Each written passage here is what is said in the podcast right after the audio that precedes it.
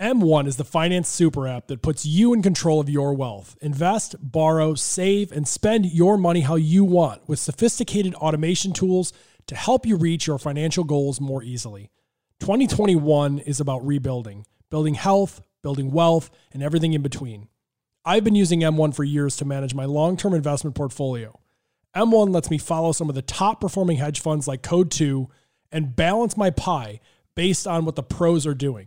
It's truly my favorite investing app in the world. Go to m1finance.com slash Kitun to get started today and earn $30 to invest after you fund your account. Terms and conditions apply. M1, yours to build.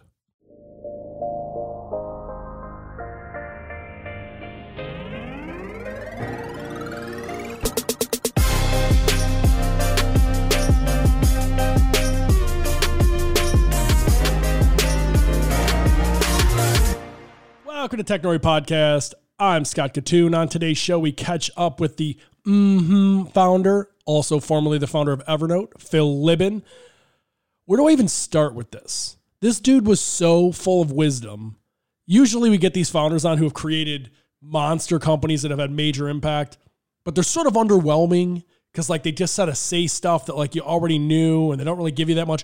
Phil unloaded on this one my favorite gem, which is probably the least impactful of all the gems, was just this comparison to like if you look at remote working and all these people pushing to go back to a full time, the old like pre COVID schedule. It's like walking in to your team and saying, Hey, I want you to take the first hour of the day and the second hour, last hour of the day, and I want you to throw them in the trash can because it's a waste of time. That look that you would give that person when they say this to you would be a look of, Are you out of your mind? But that's what people are doing. They're asking people to go back to a, a workplace where you're wasting an hour sitting in traffic, walking to the office, whatever. You're wasting an hour plus on the way home. Forget about the impact that it has on your family, on your psyche, on your physical well-being, sitting in a car, train, whatever the you know, whatever the deal is for you. How about just the productivity? How about the fact that I can wake up in the morning, grab a cup of coffee, scroll through my emails, go have a shower, go have a run, whatever the case it is, and then sit down and work, and I'm right in it. And I haven't even left. And yeah, we're going to go back to the office, but we're going to do it less. Maybe it's one day a week, maybe it's two days a week, maybe it's once a month. It doesn't matter. And I think that comment that Phil had about it was like kind of blew my mind because I didn't really conceptualize it. But here's the deal if you think about it, it just makes total sense. If you can be productive from home, then you do and you should. If you work on some top secret project that requires that you're 50 floors beneath the earth at the Pentagon, well, then you can't be productive at home and therefore you have to go to the office. And my recommendation is maybe you move closer to the office or, or whatever, you figure it out. But like we have learned enough that I think it's silly that people want to go backwards. This is just like a ticky tack little thing that I have as a conversation piece from this podcast interview. There's so much more. Like one of the biggest ones that I think you really have to, if I was to listen to this show for one thing, it's this right here. Timing is everything. That's not new.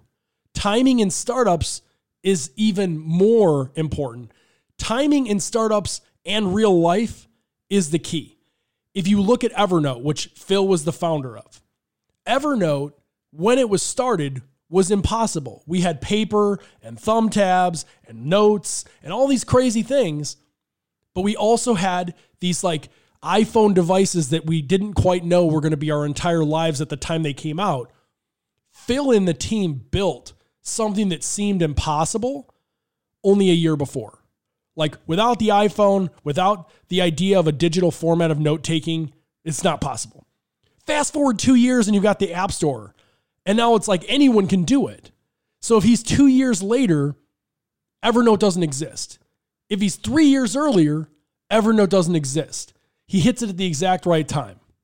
The same thing right now. He's got a company, All Turtles is the company, but mm-hmm is one of the companies within it, which we talk a lot about. It's like skinning, making presentations that are done via video, make it for video.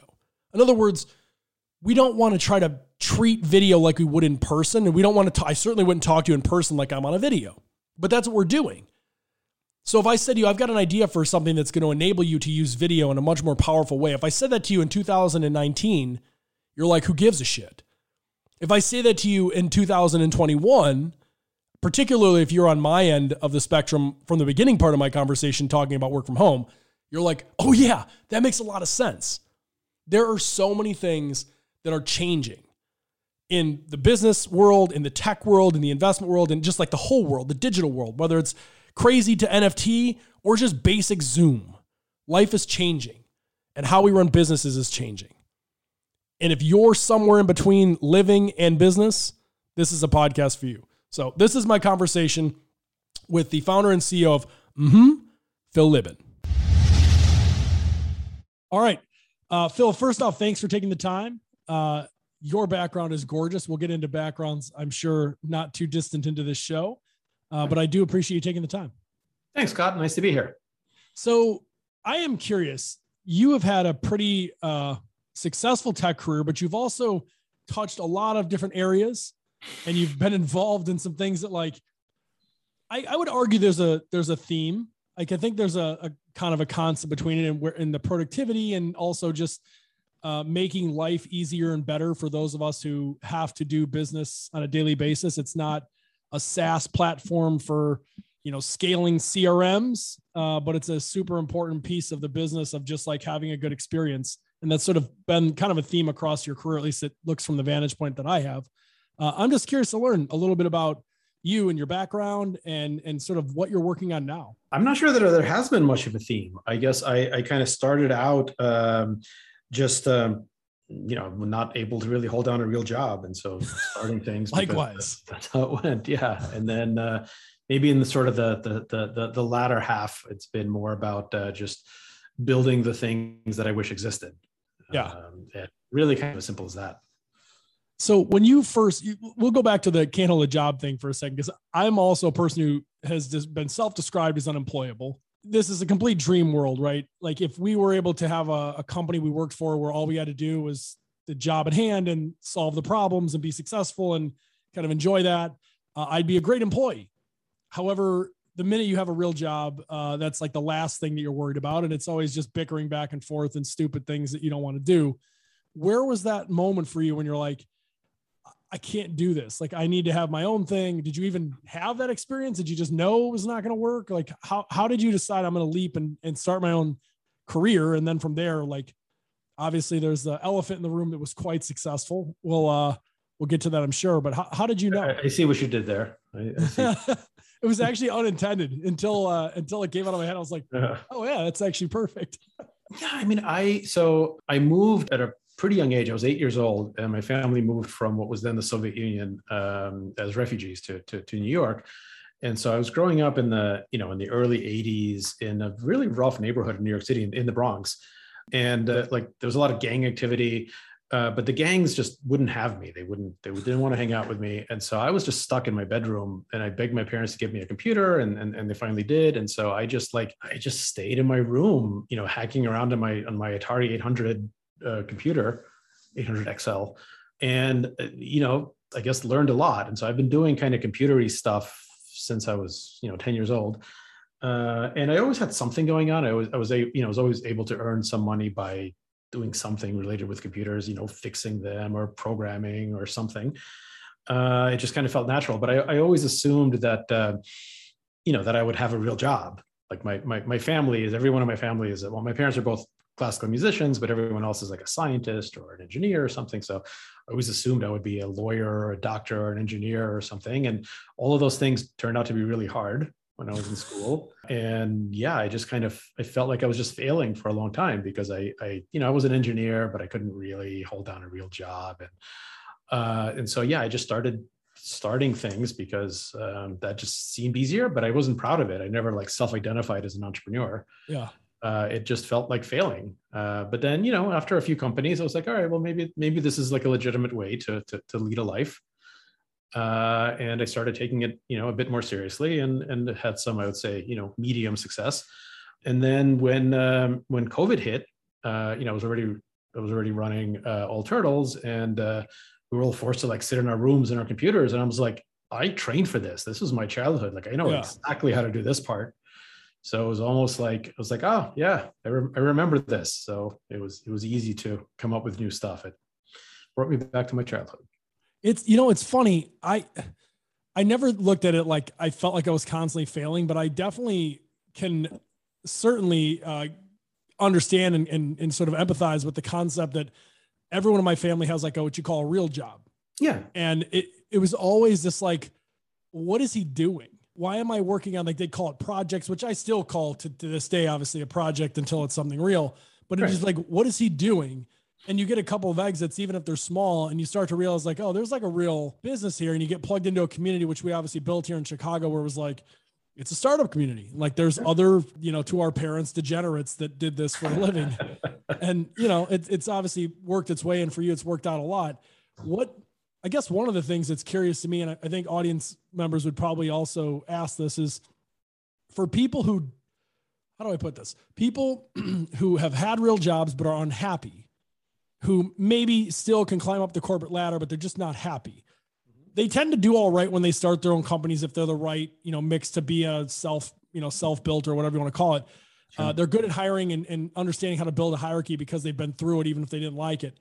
Some of the people I've met who literally never had a quote unquote real job, they have struggled to build teams and manage people. And I'm, I'm just curious how that went for you because if you're similar to me in any way and that like COVID, I, I was built to work in this little room here and hit buttons. You know, like I, I was built for that. Going into like managing of people and things like obviously I've gotten more adept at it, but it's it's a it's a it's a struggle and it can be particularly difficult depending on your mindset. So I'm, I'm just curious, like how do you how are you able to recognize like how am I going to build something?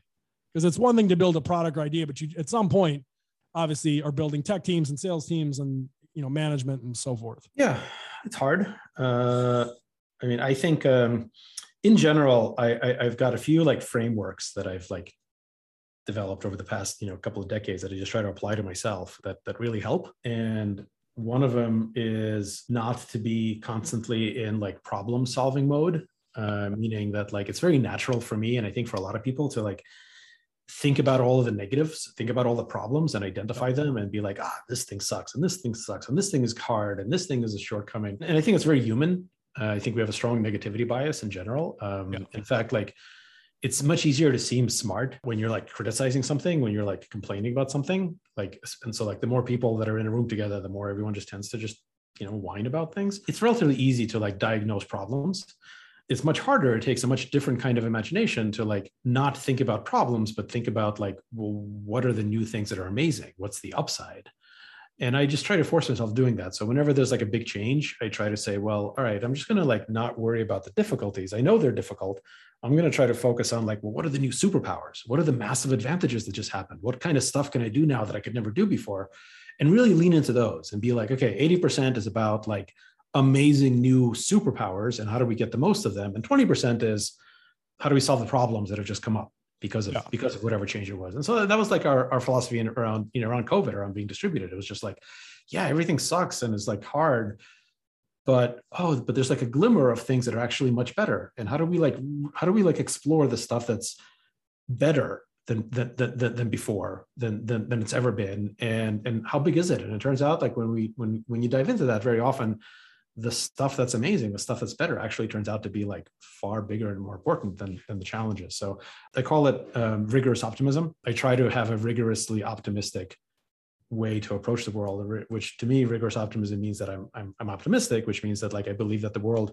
can be made better and will be made better, but only if I do it only if yeah. like we actually make a plan and do the hard work to make it happen. Like it's not a it's not a pollyannish optimism which just assumes that it's going to happen by itself. It's not but we can make it so.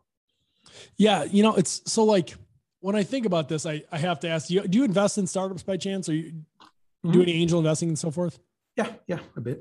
So like that's one thing that has always been a a trigger for me is i do investing myself but obviously you know raise money like anybody else in in tech and I often run into a lot of the venture guys who absolutely love to point out the things that suck about what you have.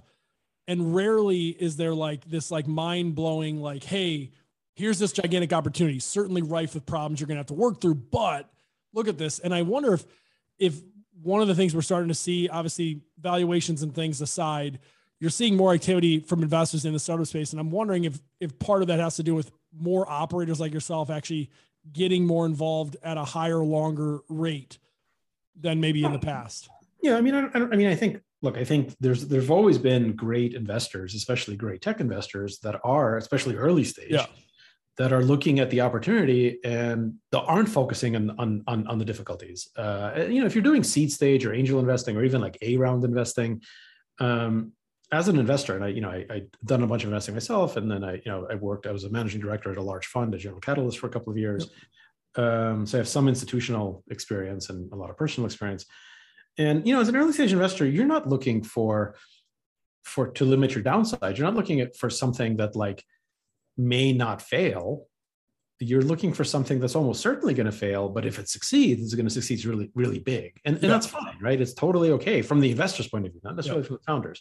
From the investor's point of view, it's sort of okay to like look at something and be like, wow, okay, um, if this thing goes, it's going to be transformative, it's going to be massive. And so what's the chance that it's actually going to succeed? well, maybe it's only a 5% chance. All right. Well, you know, a 5% chance of a massive success for the certain kind of investment profile is actually amazing. Yeah. You know, for a different investment profile, you may be looking for a 10% chance or a 50% chance, but um, there's always there's always been people that know how to like not think about the downside. Uh, but you know, there's also obviously many more people that just say all sorts of random bullshit. Because yeah, well, we, we certainly get plenty of that, and I, I do think that as you start to get a lot more people particularly MBAs that come into it not as operators, uh, mostly probably in the middle. I think you, you mentioned that we've had a lot of amazing early, uh, early being like two decades, three decades ago, investors that I think did have a unique vision. We do have a lot of people I think that are in the middle now, associates, principals, so forth, that just aren't. I don't know. I, I feel like if you've been an operator at some point, you you have the ability to see. I don't want to say see the future, but you can see past a lot of the cobwebs and that's the one area I think of weakness. And I'm thinking mostly in Chicago, to be totally honest, where we lack that. We lack the vision from the investor side, I think. Well, look, the good news for founders right now is, you know, thanks to COVID, uh, pretty much every single good investor anywhere in the world will take yeah. meetings with you over video and will invest without ever having met you in person. Yes. that is a permanently true thing in the world. And if you're doing it right, if you're doing asynchronous video for your pitches, using mm-hmm, like you should be, yeah. um, your marginal cost of getting in front of any investor is like pretty much zero. So you got no one to blame but yourself if you're like haven't like go ahead and make something cool, make a good pitch, send it to a thousand investors. Uh, takes you no more time than, than than meeting with a dozen would have, you know, in the before yep. times. And then you know the ones that are interested, like have go ahead and have meetings with them. So like it doesn't matter. Like sure, there's plenty of bad investors, but who cares? uh, who cares how many people say no to you you only care as long as one person says yes you can you can get to all of them in a much more scalable way so it's like best time ever to be raising money I could not agree. From point of view, I could not agree more. I, I I am baffled on some of the conversations I have even now with some of the founders, where it's just like you're going back to the same network again and again and again. Like you could literally interview anyone, you could talk to anyone you want.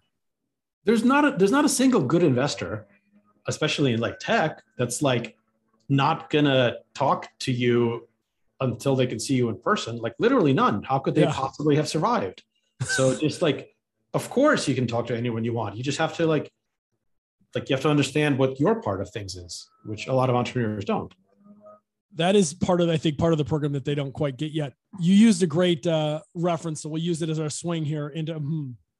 let's talk about that what are you building there how do people use it what is the what's the great vision there uh, well, the idea is is it, it started out as a joke. Uh, it started out as a as way great, to, most great tech companies do. A lot, a lot do. If I was going to start a VC fund, which I'm not saying I'm gonna, but if I was going to start one, I'd probably call it like you know, started as a joke fund. Like it only for a brief period of time, I owned Mockery.com, and that was going to be a fun, and That's it just bad. didn't quite. Uh, it was hard to get people to buy into it here. Let's put it that way.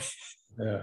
Um, yeah. So literally started out as a joke, and we were just trying to you know make ourselves laugh a little bit on you know endless zoom calls uh, right after the pandemic already started we started this in may so two months into the lockdown and uh, we pretty quickly just realized that actually the the real benefit here is, is to is to understand that video isn't a poor substitute for being in person yeah. video is its own type of thing which can give you amazing communication superpowers that isn't has nothing to do with like getting through covid it has everything to do with thriving building a good work life integration um, forever.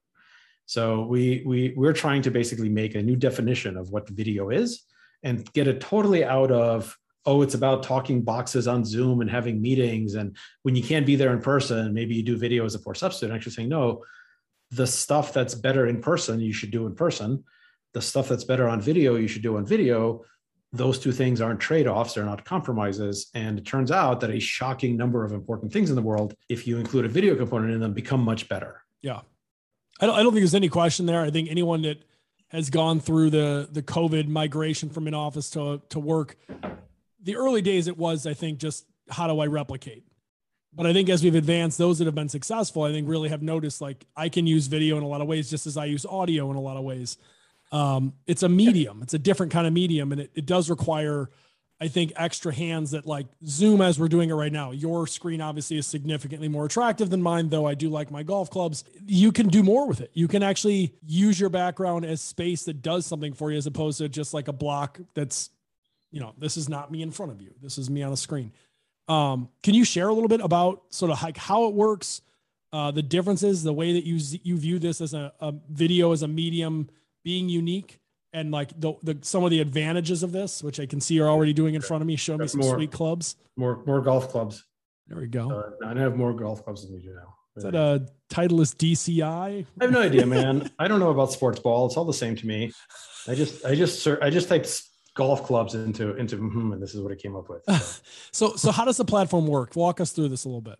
It's uh um, it's pretty straightforward. Basically, when where we started was it's a companion app to Zoom or WebEx or Google Meet or whatever. So wherever you're doing video, you download mm-hmm, uh, and you can uh, you can have you know yourself and you can have your your slides and you can walk through uh, make presentations uh, change the the environment you're in fly around and point at things with your face just like do all the kind of stuff that like makes a lot of sense on video so it started out as a way to present on zoom or other things and, and i think that's that's like that's probably most of the in, of the initial use case, and and now we're making the the transition from just using it inside of Zoom to present to just like taking over the way that you communicate. So it's about doing things synchronously and asynchronously, making recordings, sharing them with your team, giving feedback, jumping between real-time conversations and recorded conversations, doing that inside of Zoom and WebEx and, and Google Meet and Microsoft Teams, but also doing it without any of those things, doing it just just inside of mm-hmm, having multiple people on the screen at the same time, moving like a DJ between live and pre-recorded content. Um, it's a it's a really kind of engaging uh, experience once you start like getting into it. The transition for me happened like this. You know, in March, we all went locked down, closed down all our offices. We had offices for all turtles. We had offices at uh, in uh, San Francisco, Tokyo, and Paris. We closed them all down when when distributed, and it sucked. Uh, working from home, you know, people have kids screaming everywhere. Uh, it's just like uh, it was a bad experience for the first couple of months. And for the first couple of months, we were all like scared of dying because no one knew what was going to happen. But then, like by May, like two months had gone by, and we were like, okay, well, probably not all going to die. And so the terror kind of went away, and it was replaced with just like the tedium and the boredom of like everything being a goddamn video call and so boring and ineffective. And so we just started goofing around. You know, I just started like making funny videos and just like as a way purely to just make people smile inside of our own company. And then um, a few weeks later, I had to teach a class, uh, a startup class. And I, you know, I taught this class many times. It was about startup stats and metrics, but I couldn't do it in person this time because you know of COVID. Yep. So I did it on video, and I was like, man, this is gonna suck. I, and so I, so I, I, I decided to cancel it because I'm like, I don't want to like show slides in a box on Zoom with myself and a head. That's like so boring. Like I, I feel bad for like the the students that need to sit through this. So I was going to cancel it, but then I thought, well, you know, we're probably going to be doing this for like a year or two at least. Uh, so what if like instead of like doing it in Zoom and trying to figure out like how can I present my old slides but in Zoom, like what would it look like if I just redid the whole content to just be native to video? If I was just like if I wanted to teach this, but only on video, not as a substitute of what I used to do in person, completely different based on video. And so I, so I did it. I like made some new slides and I used this early prototype mm-hmm, to do it. And I was like, you know, I was like flying around and pointing at things and doing little animations, just really, really hokey, but, but pretty expressive. And I was like, wow, this is actually really good. Like the people who attended this class online had a much better experience than than you know the previous semester was in person because like it turns out i'm like better on video teaching this thing as long as i wasn't trying to recreate what i was doing before i was doing something new. Yep. and and, and that made me think like yeah actually it's not a substitute for being in person. It's better in, for certain things. And and, and that kind of caused us to go down this this this rabbit hole of well what else is better on video? And how do we improve multiple aspects of life? And you know and i started doing that and we immediately raised a, a large amount of money because it was so exciting and went from two people to about 110 right now in about a year and um, yeah so far so good I can't imagine a better time to raise money for what you were working on than like dead center COVID. like, yeah, I mean, but but that went through two phases. So the first phase when we raised our seed round, that was led by Sequoia, Yep. uh, and it was like you know it was a pretty good seed round. I think we raised like something like five million or something, um, and that was towards the beginning of COVID. That was I think Yep. we raised that in like July or something uh, of 2020, and and that was very much like yeah we've got a we've got a good solution to a shitty situation that's hopefully short term hopefully this is only a shitty situation that lasts for a year or, or so. Uh, but everyone on the planet is in the same shitty situation. So if you've got like a like a nice band-aid to make to make life a little bit better even if it's only for the next year but it's like for the entire population of the planet that's pretty good. So we got That's the seed round based on that. And it was just a good pitch too. I never made a there was no pitch deck there was no presentation. It was just i was just doing using mm-hmm, live in Yeah. pitches. Fortunately, what you're selling is a pretty conducive to selling at that exact time in a live video. Exactly. Yeah. Uh, I would think live and, and, and, and, and pre-recorded. Yeah. Uh, and, and jumping back and forth between them. But that was just the seed round. Uh, pretty soon after that, you know, a few months later, we raised the, the A and then the B. And that was not, that was, that was because investors like were starting to understand that actually video isn't a COVID thing. This is Yeah. a transformation of the world that's going to be a complete rewrite of how we've structured civilization. Yep. That's going to be a forever thing. So when it went from how do we survive COVID, that's good for for for a few million dollars, to wow, this is actually pointing to how we thrive as human beings in the new world after COVID. That's that's a lot bigger. So obviously, we couldn't have raised 136 million dollars in a year if we were pitching a short-term COVID thing. Like Yeah. it, it's only because it's so fundamentally transformative. It did it did take a little while, I think, for people to recognize that there was this wasn't an after COVID. This was like legit a distributed remote world where we're all working in different places, and that's a good thing. Yeah, for for for some of us, we say uh, for our company, no one is remote. Like we don't do remote work. We're not remote because to me, remote means this. Remote is like lonely. Remote means that like you're isolated, you're sitting by yourself, but other people are like having a good time. Yeah. Remote is like a fundamental disadvantage. Like we don't do remote work. We're we're distributed. Yep. Uh, and and distributed, like the difference between remote and distributed is like intentional design. Like we have designed a distributed company in the same way that the internet is designed to be a distributed system. Like the internet is distributed not because people don't know how to make centralized networks, obviously. do. It's distributed because like being distributed gives you massive advantages. You couldn't, the internet wouldn't be the internet if it wasn't Yeah. distributed. And and it also raises some some some difficulties. There are certain things on the internet that would certainly be easier if there was everything was centralized. But the difficulties are worth working through because people intuitively understand the amazing superpowers of being distributed. So it's the same thing for us. Like our companies are built to be distributed by design, not because we can't be back in an office. We can be if we wanted to, but because we choose not to, because we choose to embrace the superpowers that being distributed gives us. And and the and and it also comes with difficulties, but the difficulties are very much worth overcoming because the advantages is something that we are never going to willingly give up because they're so amazing. And I, I think people are coming around to this thinking where not every company is going to be distributed, but every company is going to have some distributed components, and many companies will be fully distributed. Yep. And we're building like the the the, the essential tool set for that. I- think, I mean, obviously, I agree with you on this. I think it makes a pretty, pretty easy case for anyone who's paying attention. In particular, when you start looking at like the demographics of the new worker and like what what kind of work they do, it doesn't make it's actually a disadvantage to try to make people have to sit in traffic and go through all these different things when they don't need to. Look, I ought to, I think it ought to be criminal.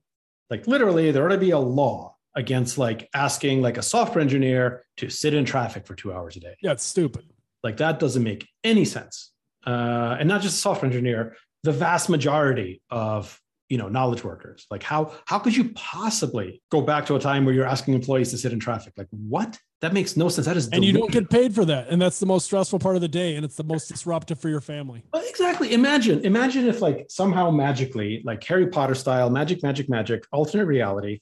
And on alternate earth my company like never had like nobody ever had to like waste time sitting in traffic. That's just the way it was you know for decades. yep. And all of a sudden i show up to work I show up to the office one day, and again, this is alternate reality where we have offices, but no one sits in traffic. And I show up one day and I'm like, hey, everybody, gather around. I've got a CEO idea. I'm going to need each of you to waste two hours a day sitting in traffic. And like, okay, yeah, yeah, I, I, I know that it's not very productive because you can't do work and you're, you're, not using that time to spend time with your friends and your family. And, and you're getting pissed because the guy behind you can't drive. Yeah, yeah, and it's really unhealthy and it's bad for you mentally and physically and oh my god it's terrible for the environment but i'm just going to need you to do it. Two hours a day all of you wasted sitting in traffic. Go right? Like the board would be like well the ceo's gone crazy and would fire me instantly. But like that's kind of what we're asking people to do. It is. I listen uh so Chicago, obviously that's not going to work. Chicago is still I, I wrote this piece that went in techcrunch the other day about this. Chicago has all these advantages. People are starting to invest in them. I'm, I'm raising a Series A myself for one of our companies, which is distributed. They want the people to come back to the office. And I, I get it for certain things, but it's like Chicago traffic is not LA traffic, but holy shit, it's terrible. And I'm looking at you going like, do you want all of these amazing graduates from UFC and Northwestern to leave? But but like, but still like, in Chicago, they just won't work here. And I can I can look. I know that somebody is listening to this to this recording right now because I can like I can brain hear you asking like, oh, but Phil, but what about like companies where you need to be in person? Great, then then you need to be in person. Yeah, like, like it's not rocket science. Yeah, if if you work in like the secret underground layer at Apple, designing their secret hardware, and like that's 13 stories down underneath the spaceship, yeah, like that's your job. That's where you have to be. I get it. Or if you're like a brain surgeon and the brains that you need to operate in are yeah. like at the hospital, okay, fine. Although but if you're not, that would be robotic, and you'll be using mm-hmm exactly, it, yeah, so. yeah, exactly. But for now, it's okay. Okay, go where the brains are. I get it. That's fine or you know or if you're working in a store or a restaurant or whatever. Yeah. But if you're a knowledge worker of course you shouldn't be wasting time in traffic. That's horrible for you and for the world and of course any company that's going to force you to do that is just straight up delusional uh, and so it's, it's funny to see the amount of delusion going around right now but yeah we'll see how it all obviously out. there there are several who uh, do not suffer from the same delusion although there's a lot of different delusions that are going on so we won't go into that we'll leave that yeah. for another show but then people will focus on you know they'll be like again i hear like the brain i can brain hear people saying like oh but what about like uh you know working from home is like really lonely i'm like well okay i didn't say work from home I said fully distributed. Like I don't yeah. work from home. I mean, I, am working home now, yeah. but I choose where to work from. I also very often I work from the pool, which is great because I go swimming in between Zoom calls. I work from a museum, which is great. Like if I need to puzzle through something creatively, like I go walk through Crystal Bridges, which is an amazing museum. Like you think you think you're going to have better better creativity. You're not like supposed to do that, room? Phil. I paid you to sit your ass in your office at home where your kids are screaming. That's it's yeah. supposed to be worse than working in my office. Right, exactly. Like, so if you think that distributed working is working from home, and by the way, your home is a shitty work environment, then of course it sucks. Yeah. So don't work somewhere it's, else. It's shocking how better. much better our brains operate when we actually get out of the house and out of the office and go yeah. see things. It's weird. Yeah. And, and, and I'm not saying never see your your your never see other people. I see people all the time. I see more people than I used to before. I'm not even saying never see your employees. I see my employees. I just don't see them every day. Oh man. Uh, or like three days a week, which doesn't make any sense. So yeah, all of this is like there's a lot of nonsense, but obviously, you know, it's like that line from from from, from the Matrix, from the first one, from the good one. When you know they're on the subway tracks and, the the machine agent says, you know, you hear that sound, Mr. Anderson? That is the sound of inevitability when like the train yeah. is coming. Like this is inevitable. We know how it's going to go, so we may as well get ready for it. We're going to cut like six clips out of that one last little burst and shoot them out on the internet. So it's it's like words that I can only say so loud for the people in the back, and it just doesn't get heard here, but it will be heard eventually. Uh, inevitability is the key. Uh, one thing I want to ask you from a technical perspective, I'm looking at your background. I'm looking at the way that you've dist- you displayed in your your. Uh, for me, it's the right hand corner of whatever you're showing, whether it's a picture, a slide, or whatever. And I, I'm already envisioning like ways I can improve my own show like all these little bits that I do when I talk about I like to collect cards. So I'll go into these like weird rants that have nothing to do with anything Uh, mm-hmm. popping them up in the corner would be super helpful. Obviously, as I pitch the Series A, like it'd be great to be able to walk you through stuff. Yeah. Uh, you know, play the videos. One thing I've noticed in your uh, display so far, it is immaculate in the way that it follows you around. I'm curious, do you have a green screen behind you? Like, how are you making this so perfect? Because a lot of the filters and things we've used, now granted, a lot of these are garbage that are just thrown in from Zoom. Yeah. They don't operate well enough for us to rely on it. And you're, I mean, it's perfect. Yeah. The main reason is my my rigorous, brutal skincare routine. Like I just I mean, it is, lot, you have a, a great complexion. A lot of time moisturizing. That's like it's, that's the key. Uh, and then you know decent lighting. I'm standing I'm standing in front of a window, so I'm actually getting a lot of natural light. Um, I do have a green screen here. It's not actually a green screen; it's just like a sheet that I have over yep. me. But but that's only because that works well in this room. There's plenty of ways to use it. Like if you were doing it from where you're sitting right now, I wouldn't do the silhouette green screen. I would have like a cutout where you're still framed, but there's just stuff around you, kind of like news anchor style. And you yep. can still do like things over your shoulder, wherever you want. So like you don't like I'm doing a particular style of thing because I'm I'm in a location in my home studio that where I'm, I'm standing opposite a window in front of a green sheet. So I do it like full full bleed. Yeah. But if I had a nice background, which I do in other rooms, sometimes yep. when I'm doing it from a different room, or when I'm like working in the museum and it's actually beautiful behind me, I'm not going to put in like a filter that cuts it out. I'm actually just like have a different way of framing things and still doing slides. So it's not um like this is not an either or thing. Like wherever whatever your background is, you can find a way using hmm to make it like expressive and beautiful, depending on what kind of effects you're going for. Yeah, because I have to tell you, like when you dropped and had the the overlay that was behind you, it looked so perfect. And I'm thinking to myself, like, how many times are we on calls or, or videos? And obviously, we've talked already about using the medium to all its capabilities, opposed to a, a compromise. But the number of times that I have to fumble around and say, "Oh, can you hold on one second as I share the screen?" and then the person's like, "Oh shit, it's going to take my yeah, whole screen. I can't keep shopping." I mm-hmm. literally can talk and just show you the slides as I'm going through it, send you the deck ahead of time. Like it just, I can see what you're pitching. I guess is the point. And I think a lot of can, the different patches has not been very good. Yeah, and I can set up like different uh, scenes for all the different slides. So, for example, if I want to do a slide where it's like, oh, and we're about to introduce a new product, and uh, you know, this is the really we finally feel like like we've got the serious uh, uh, use cases going. So, yep. so you know, we are just screwing around before, but now we've got the serious product, and so we're rolling it out, and it's going to be called mm-hmm, Chunky. Ah, like right. All I did was like advance to the next slide, and I've got yep. it set up so that when I go to mm-hmm, Chunky, it like it shrinks me, it puts me here, it puts the thing behind me, yep. and I can like ah and like that just works. And then i'm on to my next slide. And like you know my next slide is i'm i'm i'm now i'm here and i've got a different kind of you know background. And then you know and then i can be back in in this room. So all of this is like it's very easy to just sequence it to make it happen however you happen. And then you can you can drive it live like i'm doing now or you can just record stuff. And and and, and you can seamlessly even on the same zoom call switch between playing videos and and interrupting them and being live in real time. So it really is kind of like a DJ. a DJ is is a live performance of mostly pre-recorded content, right? A DJ like decides what records to play based on like what they're trying to do, how the room is reacting, and they decide like when to play a new song, when to interrupt, when to banter, when to like call security to have someone thrown out. Like that's the same idea. Like like modern communication is a is a hybrid of seamlessly going between real time and recorded and mixing and matching those as appropriate. And like that's that's what we let you do. Well, it seems to be working incredibly. I cannot wait to get my hands on this. I was waiting until we did this interview. I, my producer Sam had been sending me links to this for a while, and I I just think, like I said in, in the last five minutes here, I don't plan on going back to the the old way. I run everything through video and audio, and I think it's it's just so much easier. I cannot wait to add that third dimension, which I feel like right now we're missing. Yeah, and look, like this is entrepreneurship is not is about never going back. It's about, it's about going forward. Like I don't want to go back to anything. I don't want to go back to the way things were. I want to go forward to the way things should be.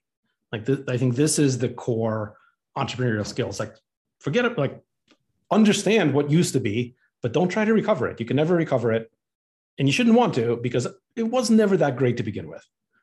Let's go forward to the way the world should be, not the way not not our magical memory of of maybe how it used to be.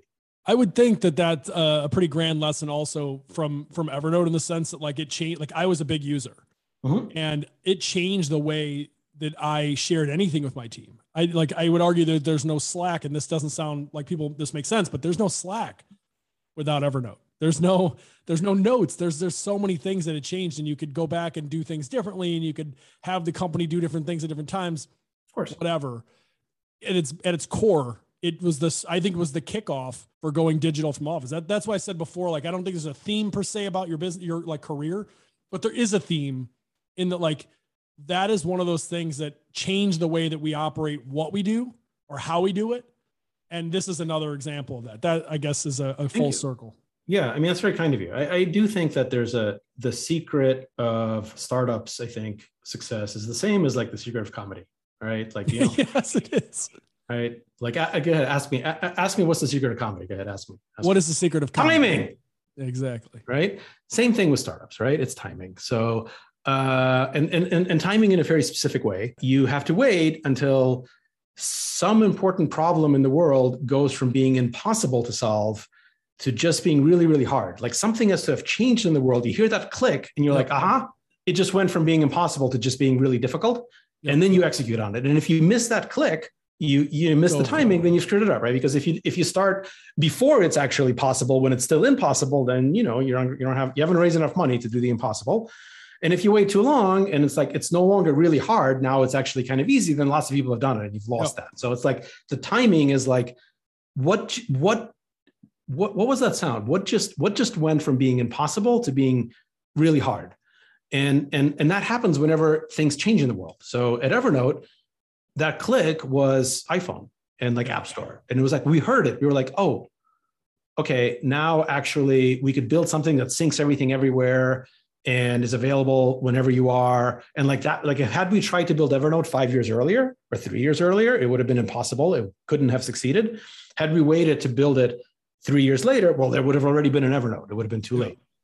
And and same thing now. Like what what is that click? What just changed?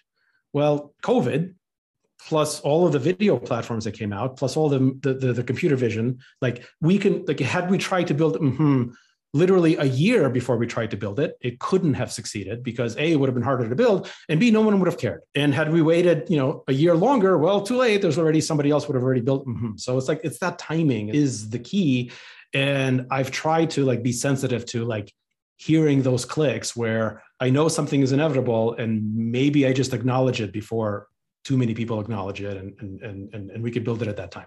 But i also get it wrong most of the time so. As long it's like you said before investing. As long as you get it right once 5% you hit the big one you're going to win. You know I, I absolutely love the way you describe that because as a person who is involved in a business that like in 2016 pre cameo uh, there was no, no one would have given a shit about a personalization personalization of anything let alone digital and a gift nonetheless like so we do it in music cameo and i was fortunate enough to have cameo launch on the technori stage years ago. Nice. and obviously steven's had tremendous success. His like opening the door to the masses to see that there could be this digital customized personal connection the business went uh, you know more than 1200% growth year over year after that just because of people being like oh i want this.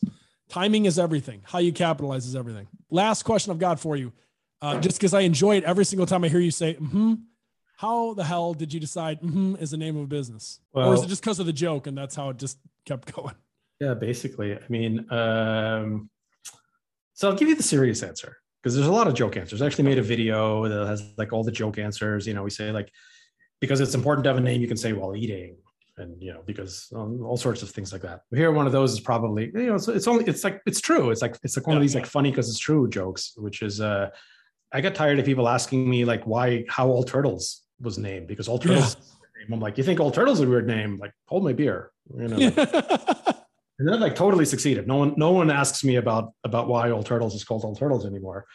Um, no, like the, the, the real version is, and I made a joke about it in an earlier video where I said we called it mm-hmm because when SAP tries to copy us, they're going to have to call their version SAP Meh for enterprise. and like that's that's actually pretty close to the real answer. Um, it's you know it's kind of a defensive move, right? Because like obviously we're going to have copycats, probably yeah. already do. And as soon as someone tries to copy us, they're immediately faced with what are we going to call it? And they can make two choices. They can give it a serious name, in which case everyone's first impression is going to be like, oh, yeah, that's the more boring version of mm-hmm.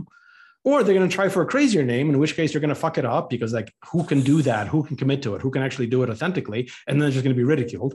So it's like the name is actually like, it's kind of a strategic move. Little. So it is kind of part of the mode. It's like, okay, now like I've called mine, hmm, your turn. Andy, and, you know, I I would love to see SAP meh. SAP meh for enterprise. Just kidding, SAP. No, you, please buy us and change the name to whatever you want. but seriously, it, well, maybe not. You don't want you don't want that deal. Then you got to get fired because you can't work for a regular company, and you start another company, and here we go. Yeah, or maybe maybe they should just change their name to to mm-hmm, if they buy us because you know it's a stronger name. I, I agree. I think we all know how these companies go through their their decision. They'll get a bunch of consultants in, and here we go. Our name doesn't doesn't spell SAP. That's all I'm saying. That's it's and that's a positive, a very positive note.